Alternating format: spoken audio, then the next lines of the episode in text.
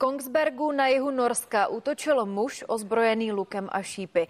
Několik lidí zabil a další zranil. Více informací už přidá zahraniční reportérka Hana Mikulková, která je se mnou ve studiu. Hanko, vítej.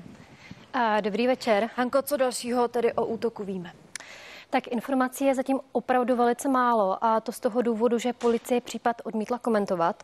A víme, že útočník se pohyboval zhruba po 26 tisícovém městě a podařilo se mu uh, dojít do opravdu rozsáhlé oblasti. Uh, to znamená, že mrtvé jsou na několika místech. Zatím nevíme, kolik lidí zemřelo a několik lidí utrpělo zranění. Uh, pouze víme, že zranění jsou v nemocnici a policie také řekla, že útočníka se podařilo zadržet, nicméně odmítla komentovat jeho případný motiv, ani neznáme jeho totožnost.